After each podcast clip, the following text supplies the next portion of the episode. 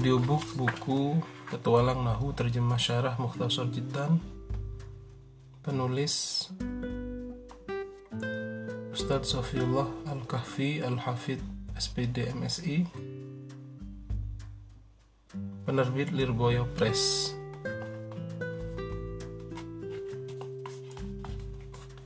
Babul Kalam Bab Kalam.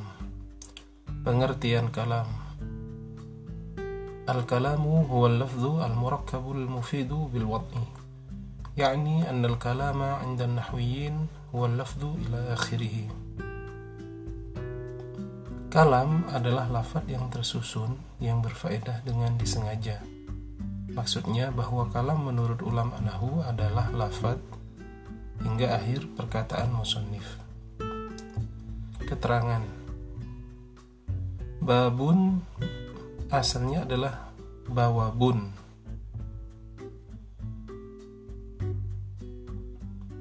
Wawu berharokat dan jatuh setelah fathah.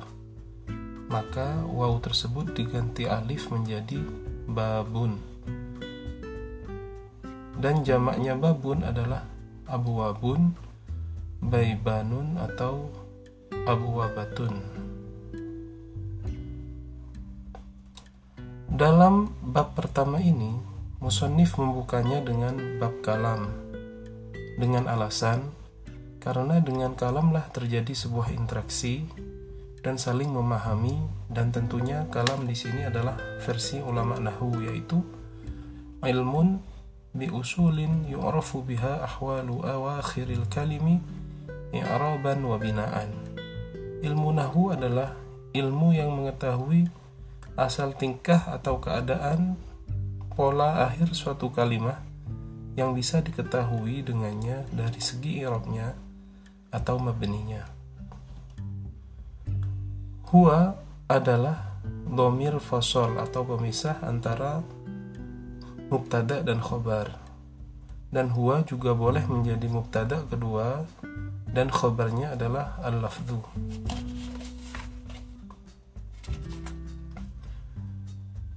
Dan jumlah huwa lafdu adalah khabarnya lafad al-kalam. Lafad nahwiyin adalah bentuk jama dari nahwi yaitu lafad nahu yang diberi ya nisbah. Artinya adalah para ahli atau handal dibilang nahu yang fasih-fasih dalam bahasa Arab. Lafad annal kalam dibaca fathah hamzahnya karena anna beserta isim dan khobarnya menjadi maf'ul dari lafat ya'ni. Ini merupakan taukid dari syarih atau pemberi syarah atau keterangan yaitu Al-Allamah Syekh Ahmad Zaini Dahlan. Kalam menurut bahasa memiliki beberapa arti antara lain A Ungkapan hati yang sunyi dari suara dan huruf. B. Ungkapan atau ucapan secara mutlak, yakni memberikan faidah atau dapat memahamkan ataupun tidak. C. Segala sesuatu selain ucapan yang memberikan faedah dapat memahamkan, seperti menggunakan kitabah atau tulisan, bentuk isyarat atau okot, menunjukkan bilangan menggunakan jari tangan, atau nusok palang-palang petunjuk mihrab pengimaman atau petunjuk kiblat dan lain-lain dari segala sesuatu yang dapat memberi kepahaman kepada mukhatab. Kalam menurut istilah nahu ialah lafzun mufidun musnadun Suatu lafat yang berfaedah dan berupa tarkib isnadi Seperti contoh Zaidun hadirun Zaid hadir. Khotoba Umaru fil masjidi. Umar berkhutbah di dalam masjid. Uktub, tulislah. Kum, berdirilah, dan lain sebagainya. Jika kita amati Contoh-contoh di atas telah memenuhi persyaratan untuk disebut kalam karena berupa lafat yang berfaedah dan berupa tarkib isnadi. Pengertian lafat فاللفظ هو الصوت المشتمل على بعض الحروف الهجائية كزيد فإنه صوت اشتمل على الزاي والياء والدال فإن لم يشتمل على بعض الحروف كصوت الطبل فلا يسمى لفظا maka lafat adalah suara yang membuat yang memuat sebagian huruf hijaiyah seperti kata lafdun, seperti kata zaidun. Adalah suara yang memuat huruf zai, ya, dan dal. Apabila lafat tidak memuat huruf hijaiyah seperti suara kendang maka tidak dapat disebut kalam. Fakhraja bil lafzi ma kana mufidan walam yakun lafzan. Kal isyarati wal kitabati wal aqdi wan nasbi fala yusamma kalaman indan nuhati. Dikecualikan dari lafat adalah sesuatu yang berfaedah namun bukan berupa lafat seperti isyarat, tulisan, genggaman tangan untuk menghitung genggaman tangan untuk menghitung bangunan maka tidak disebut kalam menurut ahli nahu keterangan lafat adalah suara yang mengandung huruf hijaiyah seperti ucapan ja'a zaidun. Maka ini merupakan bentuk lafat karena diucapkan yang terdapat huruf hijaiyah jim, alif, hamzah, zai, ya, dan dal. Berbeda hanya ketika ja'a zaidun tertulis, semisal di papan atau kertas dan tidak diucapkan. Maka tidak dikatakan lafat, karena syarat dari lafat sendiri adalah suara atau diucapkan. Suara yang mengandung huruf-huruf hijaiyah ini diisyaratkan harus keluar dari makhraj-makhrajnya huruf yang terdiri dari tenggorokan, lisan, dan dua bibir.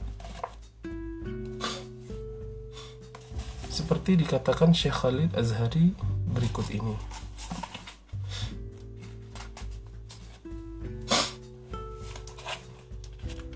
Wasautu aradun yakumu bil بمحل يخرج من داخل الرئة إلى خارجها مع النفس بفتح الفاء مستطيلا ممتدا متصلا بمخرج من مخارج الحروف الحلق واللسان والشفتين Suara yang dimaksudkan ialah suatu sifat yang berasal dari suatu tempat yang keluar bersamaan dengan nafas dari rongga paru-paru menuju tempat di luar paru-paru memanjang hingga bertemu makhraj-makhrajnya huruf yang terdiri dari tenggorokan, lisan, dan kedua bibir.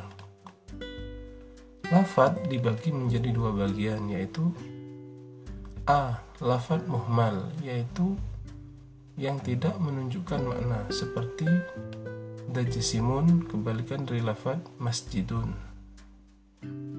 B. Lafat mustakmal yaitu lafat yang menunjukkan makna seperti masjidun menunjukkan makna masjid. Keterangan tentang Sautut Tobli Maksudnya adalah suara kendang tidak tergolong lafat. Begitu pula suara gitar, piano, dan suara-suara hewan. B. Al-isyarah. Isyarat tidak termasuk lafat. Meskipun menurut ulama fikih adalah kalam. Seperti hanya orang bisu yang bertransaksi jual beli maka isyaratnya adalah kalamnya. C. Al-kitabah. Sejenis surat yang di dalamnya terdapat tulisan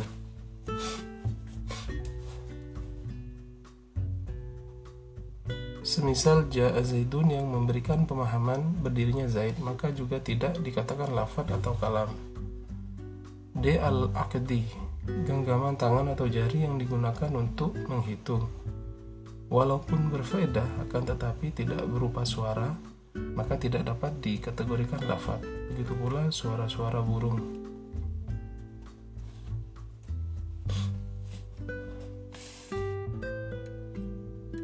Yang memuat huruf hijaiyah seperti hanya burung beo maka tidak dikatakan lafat atau kalam. An-nasbi maknanya adalah bangunan yang menunjukkan tempat seperti mihrab yang menunjukkan arah tempat kiblat. Lafat an-nuhati asalnya adalah nuhawatun, jamak taksir dari nahin.